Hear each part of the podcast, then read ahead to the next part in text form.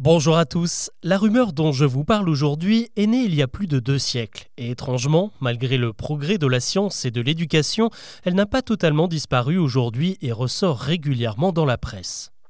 Le 11 mars 2019, le site d'information Afrique Mag, suivi par plus de 2 millions de personnes sur le net, titrait une information étonnante « Les femmes portent l'ADN masculin de tous ceux avec qui elles ont eu des rapports intimes ».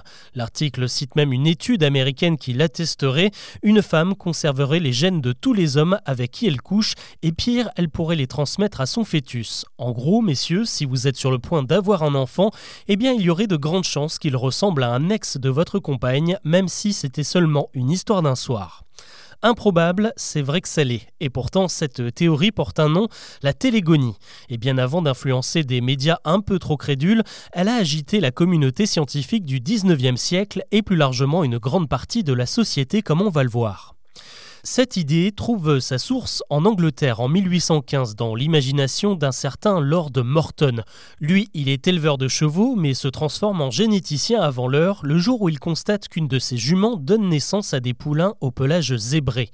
Pourtant, il en est sûr, c'est un cheval qui a fécondé sa pouliche, mais il se souvient qu'elle a côtoyé un zèbre captif dans ses jeunes années et lui aurait donc transmis ses caractéristiques ainsi qu'à sa descendance.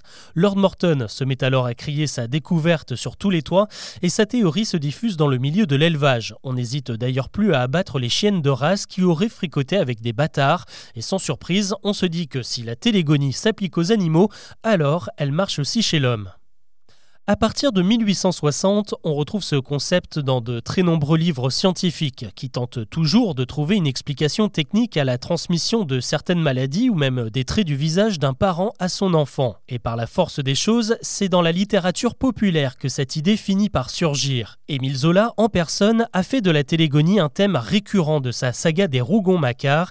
Il appelle ça l'imprégnation et raconte par exemple que son héroïne Madeleine accouche d'un enfant qui ressemble à s'y méprendre à son amour de jeunesse. La légende de la télégonie finira par s'éteindre avec la découverte des chromosomes et de leur hérédité au tournant du XXe siècle. Une bien mauvaise nouvelle pour beaucoup d'hommes de l'époque qui, en plus des textes religieux, pensaient pouvoir s'appuyer sur la science pour convaincre les jeunes filles de ne pas batifoler avant le mariage.